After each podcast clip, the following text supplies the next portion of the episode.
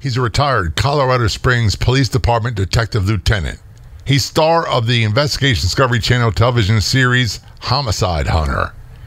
He's got an amazing 92% clearance rate in homicide investigations, and he's authored a new book, and he's coming up on the Law Enforcement Today show. Welcome to the Law Enforcement Today radio show. I'm your host. My name's John J. Wiley.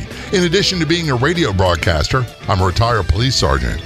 For the latest news articles and much more, check out our website, letradioshow.com. In the Law Enforcement Today show, we'll be joined by special guests. We'll be talking about their experiences and issues affecting law enforcement officers, first responders, their families, their community, and victims of horrendous crimes.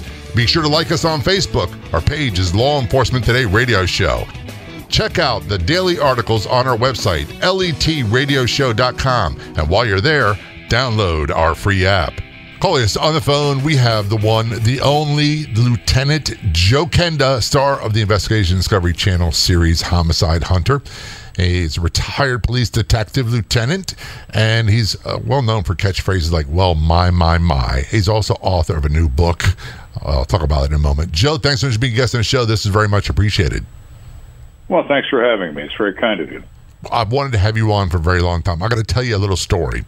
My wife, of course, uh, we're big fans of your show, and we're watching it. I'm like doing something on the phone or uh, Facebook or something, and she's like, "I just love the way this guy talks," and I'm like, "Honey," and I said it's a very nice complimentary way. I said he talks like all the cops I know all the really good ones. It's just to the point. There's not a lot of bravado. There's not a lot of tough guy stuff. It's just, hey, he talks like a regular cop and he talks my language, and I love that.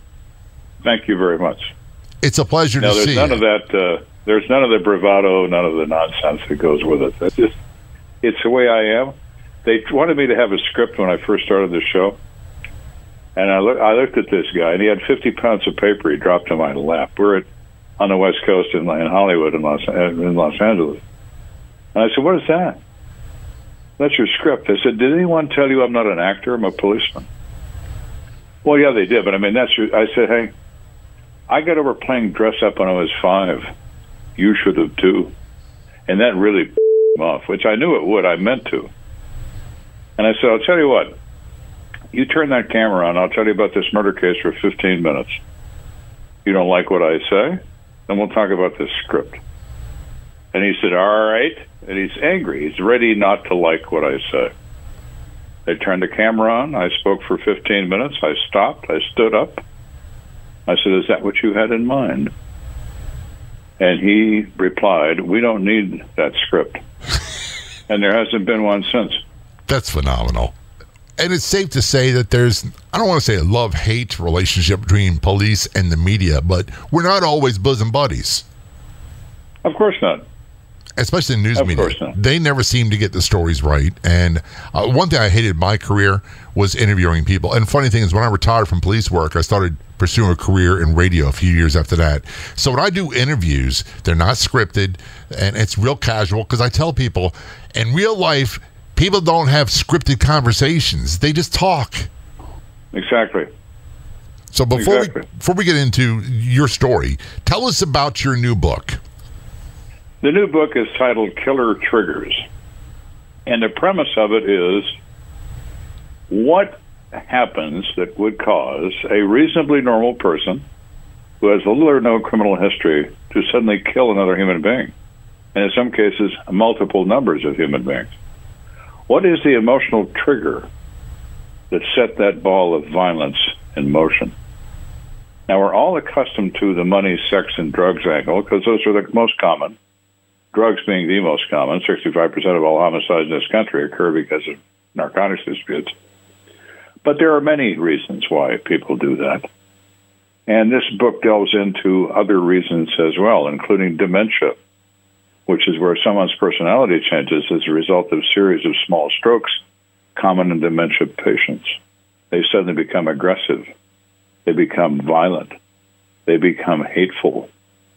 Things that people can see happening and don't understand how bad it's going to become. So, if anything else people can take from this book, some danger signals in their own family, see someone behave like this guy behaves in chapter three of this book, they need professional help and they need it right away. And ignoring it and believing it's going to go away might result in you going away from multiple gunshot wounds. The sad thing is, it does happen. And, more than likely, if you're going to be attacked in a violent crime, it's by someone you know. And if it, you're going to be killed, it's be someone very close to you. It's very rare, stranger on stranger homicides. Absolutely. 5%. On average, over the years, about 5% of all murders are stranger killings. And some of those are unintentional. Guy walking down the street takes a stray round meant for somebody else. But 95% of the time, it's someone you know that you're in love with, have a business relationship with, something. Contact of yours, not a stranger. And one of the big misconceptions that I say to people all the time some some of the nicest people I've ever met in my life were killers. And they were admitted killers. They were found guilty. They confessed to it. They're doing their time. But they had five or 10 bad minutes of their life and the rest of life they were sterling individuals. It was almost as if they flipped a switch. You do encounter that. I've encountered that. I put a guy in prison for murder, and he would file appeals because he had nothing else to do, and he's in the law library in the prison, suing everybody and his brother all the time. He got pretty good at it. His motion or and uh, his motive really was to get out of jail for a day, look at the girls, say hello to everybody I see him in a courthouse in Colorado Springs. He's there with two guards from the penitentiary in belly chains.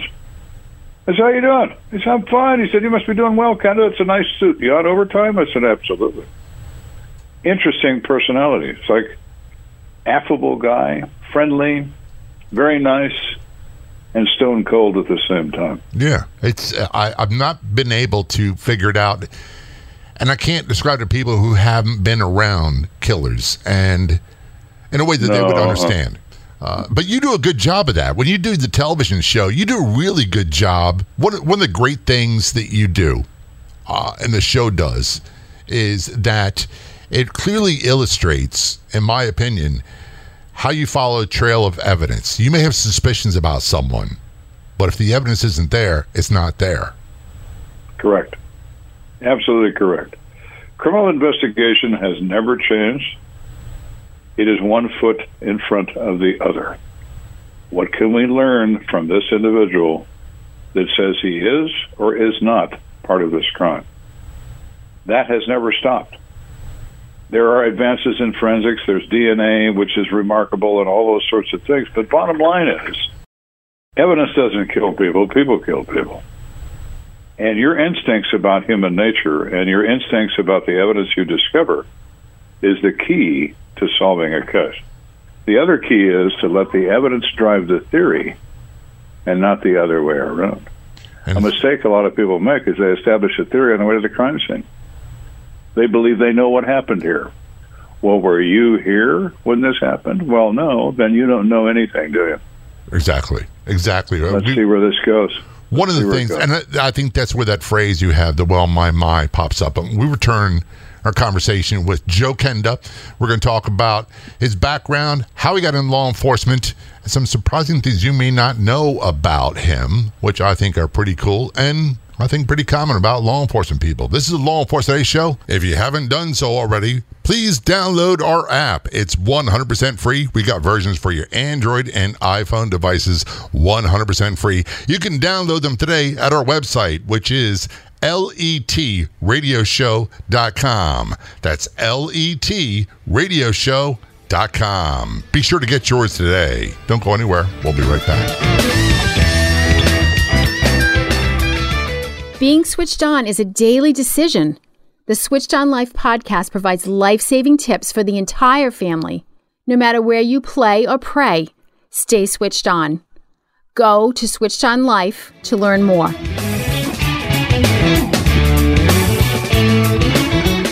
Return conversation with the homicide hunter himself, retired police detective lieutenant Joe Kenda.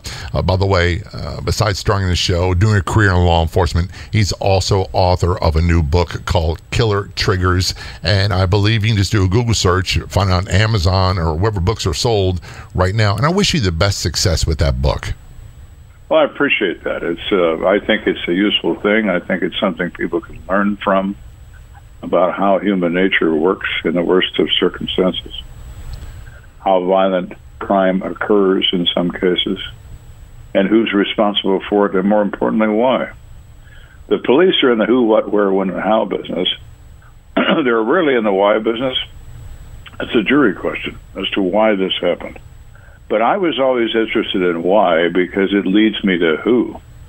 Once it's who, I don't care about why anymore. But the why question is answered in this book.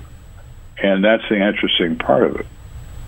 And I wrote it in such a way it's conversational. It's like I'm sitting on your sofa and telling you a story. It's very different. And I'm proud of it. I wrote it five times and threw it away. wrote it a sixth time, and I thought it was pretty good. Did you ever see yourself when you were a young policeman?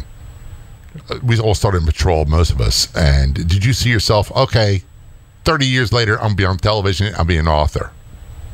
Absolutely not. That anybody that says they did is either lying or insane. or of course not. I was worried about where we were going to buy the groceries when I was a young policeman. My wife took my son to the doctor and was informed that he needs his tonsils out. She said, Well, I know, but we have pretty bad health insurance. What's your husband do? Well, he's a city policeman. What's he make? She told him. And he said, You, you realize you live under the poverty line? Yeah. And she said, I thought there was something wrong with this. That's about what it was for That's the humor of that girl. In Baltimore, it was so bad. I would eat macaroni and cheese like five nights a week, ramen noodles, and I had to have a roommate to have an apartment. It was not like what they showed in these uh, Hollywood movies. I didn't have a million dollar loft apartment in a fancy sports car. No, nobody does that I know. Nobody does that. I know. And, and most people going to police work is not for money anyway. What was your motivation for getting yeah. into law enforcement? My motivation was quite simple. I wanted to do something that I could do and rise or fall on my own merit and have some impact on my small corner of the world. It all started, I was nine years old.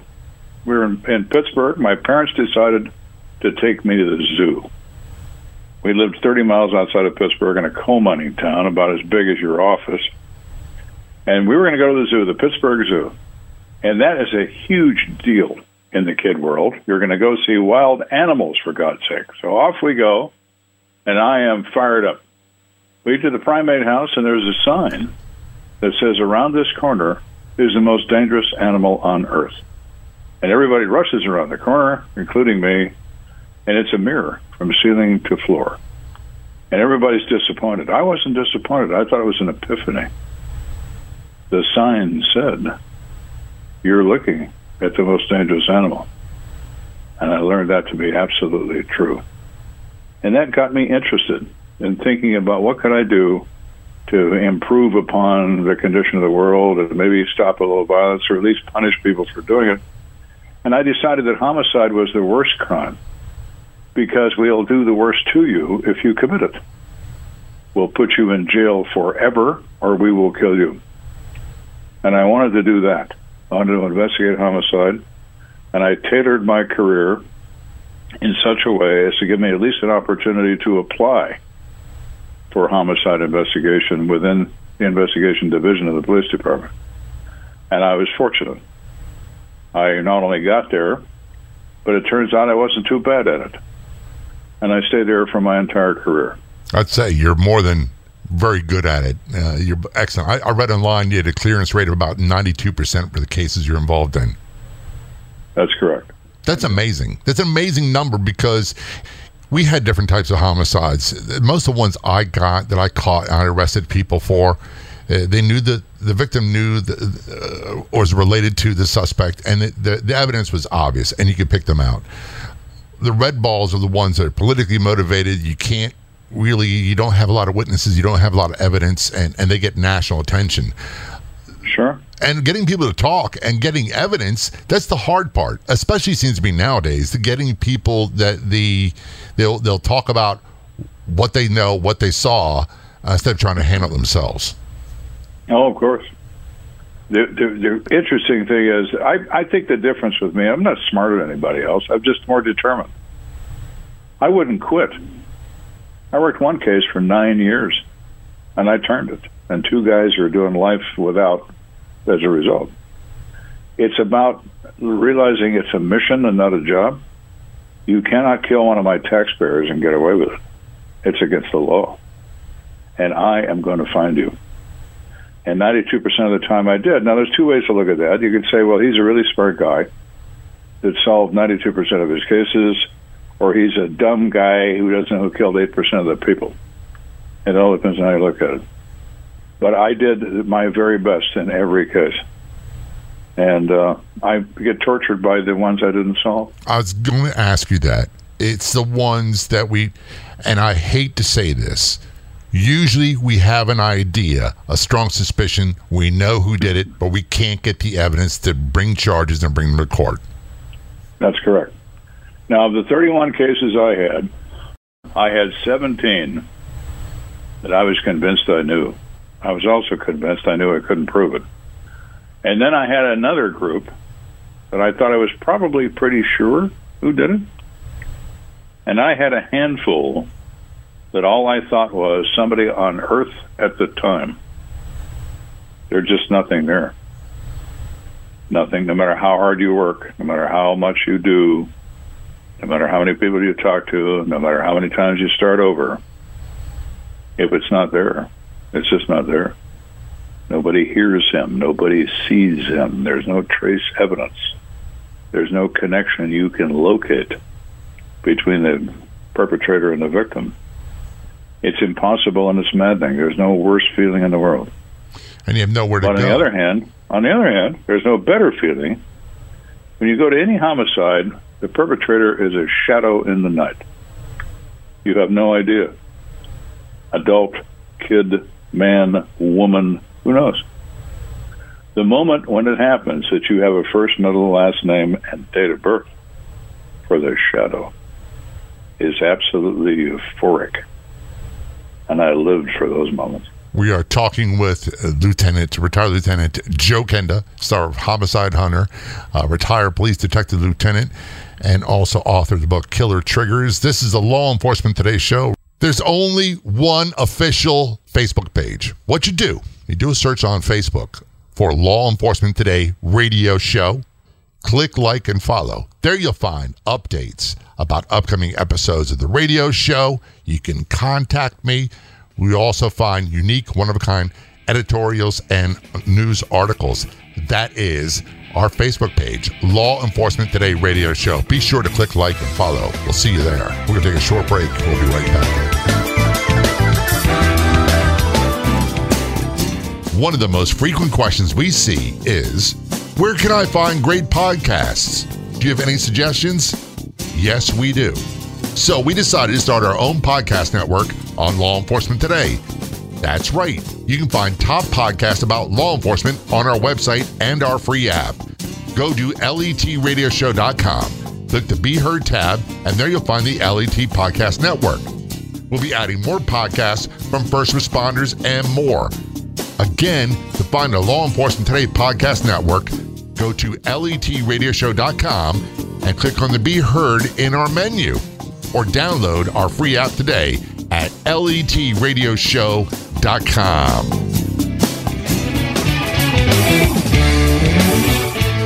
Back to our conversation with the homicide hunter himself, retired police detective lieutenant Joe Kenda, also author of the book Killer Triggers on the Law Enforcement Today show. Joe, for winter break, we were talking about the successes and the failures, and and I'm there are still cases that bother me because we never could solve them.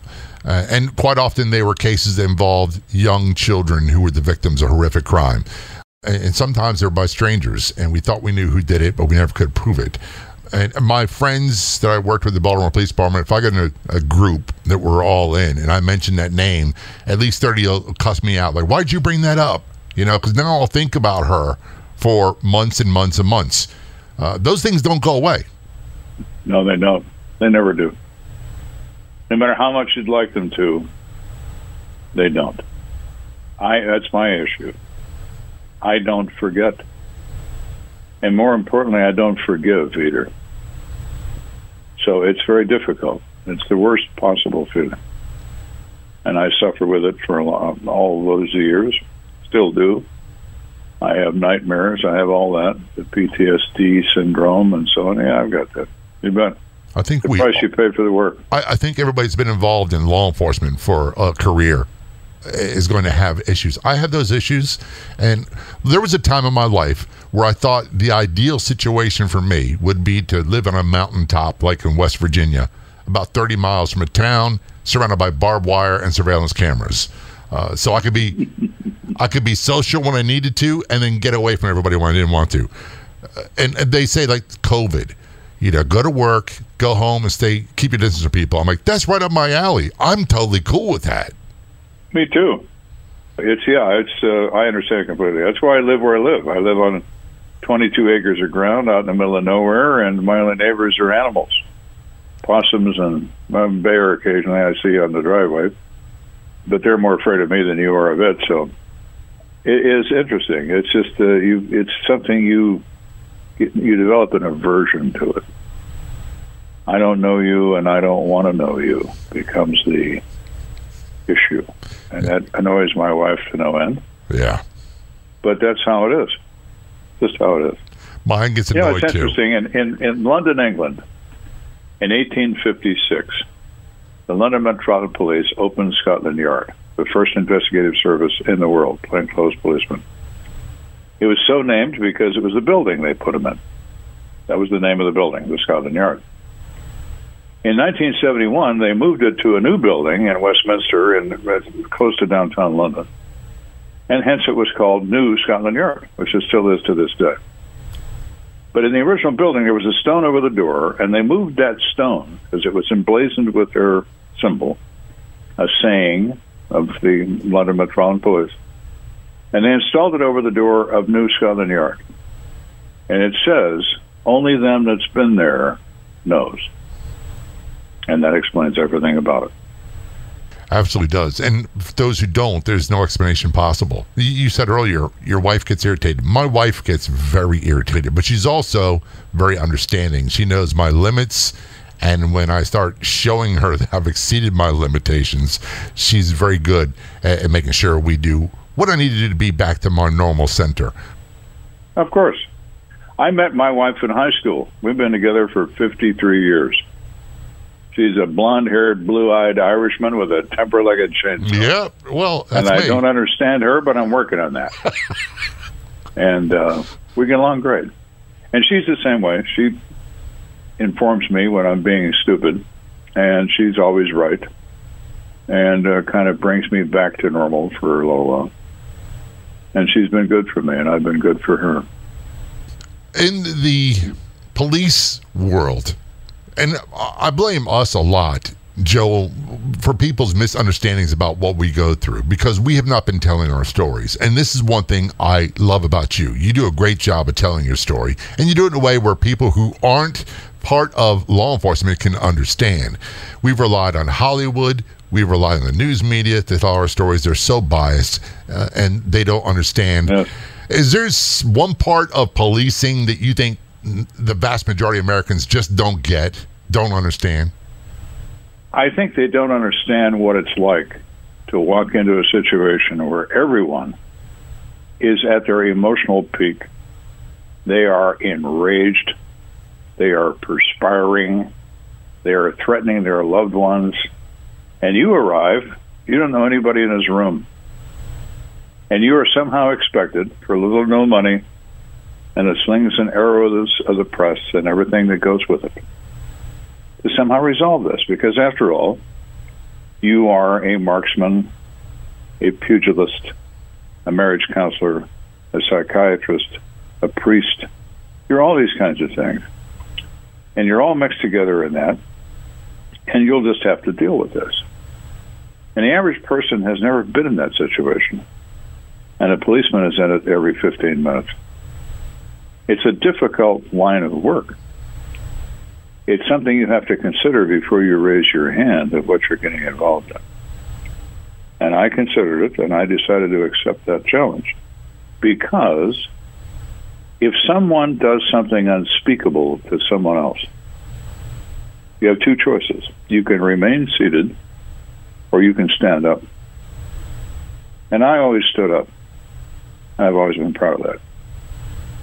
And rightfully so. Uh, th- there's an old saying we used to say, here's us and those like us. And when I say that, look, when I started in, in 1980, we had uh, men, women, all races, all sexual identifications, all religions, and no one ever cared. It, all, all the cops I worked with, no one cared. We care. You do your job, you handle your calls, and if I need help, if there's a bad call, you show up.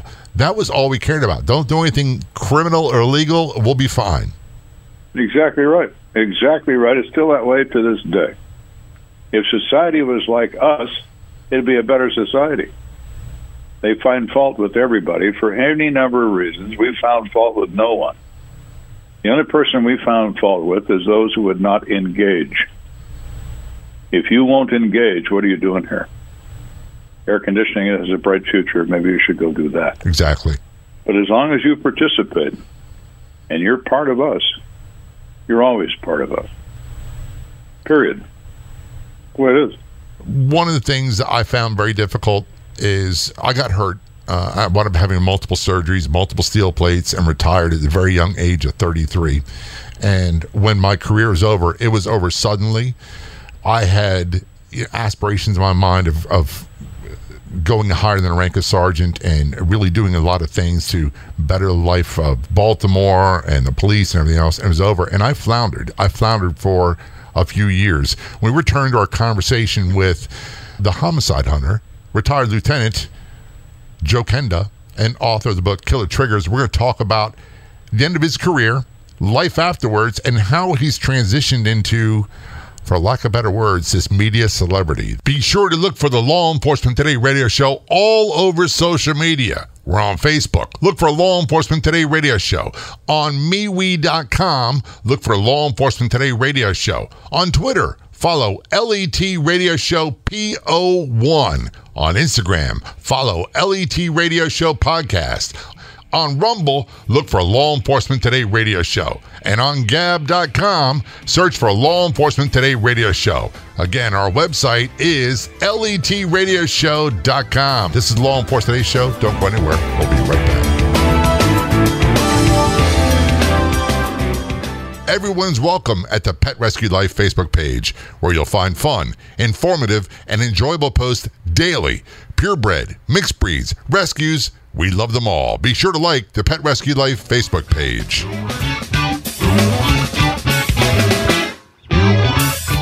Back to our conversation with the homicide hunter, retired Lieutenant Joe Kenda, star of the Investigation Discovery Channel series, Homicide Hunter, also author of the book Killer Triggers. You can find it right now where books are sold, or go to Amazon.com or Google Killer Triggers, Joe Kenda, and you will find it.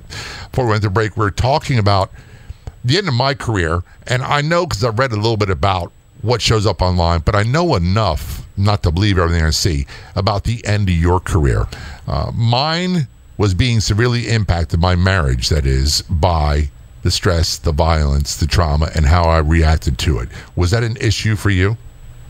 Absolutely. Absolutely. I had been buried and drowning in violence in a river of death for many years. Mrs. Kenda could see that I was a guy she didn't particularly care for anymore. I had a lot of venom in me, and it had become overwhelming. I had reached my emotional limit, and everything around me was white noise. I've been on the job for 23 years and six months to the day. And I came home on a Friday afternoon and she looked at me in surprise because I never come home on time. I'm always late. And she said, What are you doing here? I live here. Oh, that's right. Yeah, you do. Okay. And I looked at her and I said, I returned. And she was dumbfounded. She said, You what? I retired. It's going to be your turn now. The public has had their turn. No, it's your. She started crying. I- so did I. I, I never really quite realized, and, and my marriage wound up ending uh, because of how it affected me and my inability to handle it better. Uh, but I never really understood until I was retired and I talked to people like my mother, my sisters, uh, my Oh, yeah. now ex-wife about how it impacted them. The worry and fear alone wasn't so much what I did; it was the constant gnawing fear that something I was going to be killed, I was going to be severely injured. All those things were a real possibility, and it it kept them up at night. And then I didn't make things any better because I was isolating when I came home. That's exactly right. I did the same sorts of things. One particular evening, we had someone go down in the line, and the press always says things like, "Well, we're not going to release the name of the officer." Well, I was working, and one of my friends called my wife, and just chit chat. How are you? What's going on? Oh, fine, fine, fine. And she finally realized why he was calling, and she said, "It's not him. I would know." And he's, he's like, "Oh God, thanks." Everybody thinks that, even friends, hmm that you're in a ugly business. Well, you should know that when you sign up, they give you a gun and a pocket full of bullets. Most places tend not to do that when you get a new job. Just law enforcement. I don't think most people really comprehend, and, I, maybe I don't want them to understand how violent the world is, the world where they live. I'd rather they think that, hey, I live, you know, in Disneyland where nothing bad happens. When the reality is right down the street, someone's being beaten half to death in their house by a so-called loved one. That's exactly right.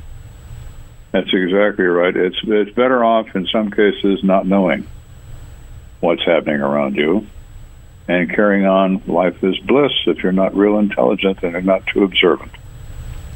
You whistle your way down the street and life is a very good thing. You've been around what we've been around, it's a different matter. And I to this day, it's instinct. You stay away from people, you don't get close to them. I didn't need to be distancing for COVID. I'm distancing because they're human. Right. Uh, so yeah, it's of course. So it's And funny. it always bothers my wife when I said we're leaving right now. "W- What? Because something bad is about to happen. Come on, let's go. How do you know that? I know. Let's go. And we'd leave wherever we were. We're leaving right now. Well, it is. It's an, it's something that never changes and it never will. I think that comes with the job because I have that, and we served in totally different parts of the United States and in Yep. different roles. I've uh, interviewed so many retired police that they're the exact same way. It's so much so that we. The, the joke I have is we'll say I'm damaged goods. They say so am I, and we're okay with it, and we laugh and laugh and laugh. Oh, of course. of course we do. It's uh, all part of the uh, all part of the mission. I tell young policemen I know, active duty policemen, I said, you know, I was on that wall with you between the good guys and the bad guys, and I loved every minute of it. Yeah, And I'd go back tomorrow. But it's a young man's game, it is. and I am no longer young. what a lot of people don't realize too is so many of our law enforcement, our first responders, are really service driven, and that when their career is over, whether it be by going to full term or retire by injury or whatever it might be, there's a big hole for them, and you filled that Sure. hole by doing, I believe, was a bus driver job. Yep. I was a school bus driver and a special needs bus. I called my bus the Waldorf Hysteria because everybody on it was nuts, including me. And it was the greatest moment of my life. I enjoy. I loved that job. That was the first job I ever had where people were happy to see me because no one was ever happy to see me. No, But those kids in that bus were certainly happy. I had one kid who was uh, severely autistic, but he had a game he played. He'd throw his shoe and knock my head off. I wore a hat when I drove. And the kid was had an arm like Mariano Rivera. I mean, he could hit that hat no matter what seat he was in, one shot only, take it clean, and never touch my head. So I started calling him Mariano. And his mother said, "Why do you call him Mariano?" I said, "Because he's Mariano Rivera." And I told her about it, and then she was upset. I said, "Don't be upset. It amuses him, and he laughs halfway to school. Good for him." I'm smiling when you tell that story because I think that's the type of people that I get along with the best. The, the people who put out these false images, and they got it all together. They got the fancy cars and the big mansion, all that stuff. I don't, I don't fit in with them. The people who have Neither do I. issues, I fit in with great. Yep, me too. Since I've been in the entertainment business, I've met a lot of these people, and it's like, uh, does anybody know you're out? How did you uh, get to be out here like this? But yeah, of course, I I stay away from it. I just don't go to these events. I don't uh, I don't associate with uh, with people in the entertainment business for the most part. People that are wealthy or people that have too much money. Uh, that's never meant anything to me. I mean, if I I had a simple policy: if I had money, I spent it. If I didn't have it, well, I didn't spend it because I didn't have it. If you were going into law enforcement because you want money, well, you're making a huge mistake. Yeah, you're right. You didn't get the and now memo. that I've now that I've done all this entertainment stuff and so on, and our financial circumstances have changed beyond our wildest dreams, old habits die hard. We were walking through Macy's in New York City, Kathy and I. There's a Michael Kors purse there, a beautiful thing, soft leather, gorgeous. And she was drawn to it. She said, "God, look at that purse. That's just really pretty." She looked at the price tag; it's three hundred dollars. I said, "Why don't you get it?" She said, "I'm not paying three hundred dollars for a purse. That's insane." She has a point. And then she looked at me because I was going to get it for her. She said, "If you buy it, I'll take it back." uh, yes, ma'am. Well, we walked on. Uh, so yeah, it's just the way things are. You don't you don't change. You don't change. I live in a modest house. I drive a everyday car. She drives an everyday car, and we're like everybody else. Before Oh, we get Scotty, one, one what- funny story. Go ahead. One funny. Just take a minute. They send a limousine to take me to the airport all the time when I film. I live in a country area. So all these farmers see this black Escalade come down this road, and my God, who's moved in here? So one day I'm at the mailbox. Guy bails out of his truck. And he says, "I'm the farmer." I said, "Yeah, I've seen you on your tractor." What do you do? He says. I said, "Well, I'm a drug dealer." and the color drained out of the guy's face, and I said, "You know that woman is with me all the time, the blonde? She's my bodyguard. She carries two nickel-plated 45s in her waistband. Now, if you talk to her, be careful what you say to her because she's usually been drinking." And I didn't see him for six months. And he sees me again. He said, "You son of a!" I say, "Hey, "You were too easy, my man. It was like taking candy from a baby. I had to do it." Awesome having you on the show. Check out his new book, Killer Triggers. This is uh, retired Lieutenant Joe Kenda, the homicide hunter himself. Thanks so much for being on the show. Very much appreciated. Thanks. If you haven't done so already, please download our app. It's 100% free. We got versions for your Android and iPhone devices, 100% free. You can download them today at our website, which is letradioshow.com. That's letradioshow.com. Be sure to get yours today. I'd like to thank our guests so much for coming on the Law Enforcement Today show. We've got another great guest heading your way next week. Don't miss it. Until then, this is John J. Wiley. See ya.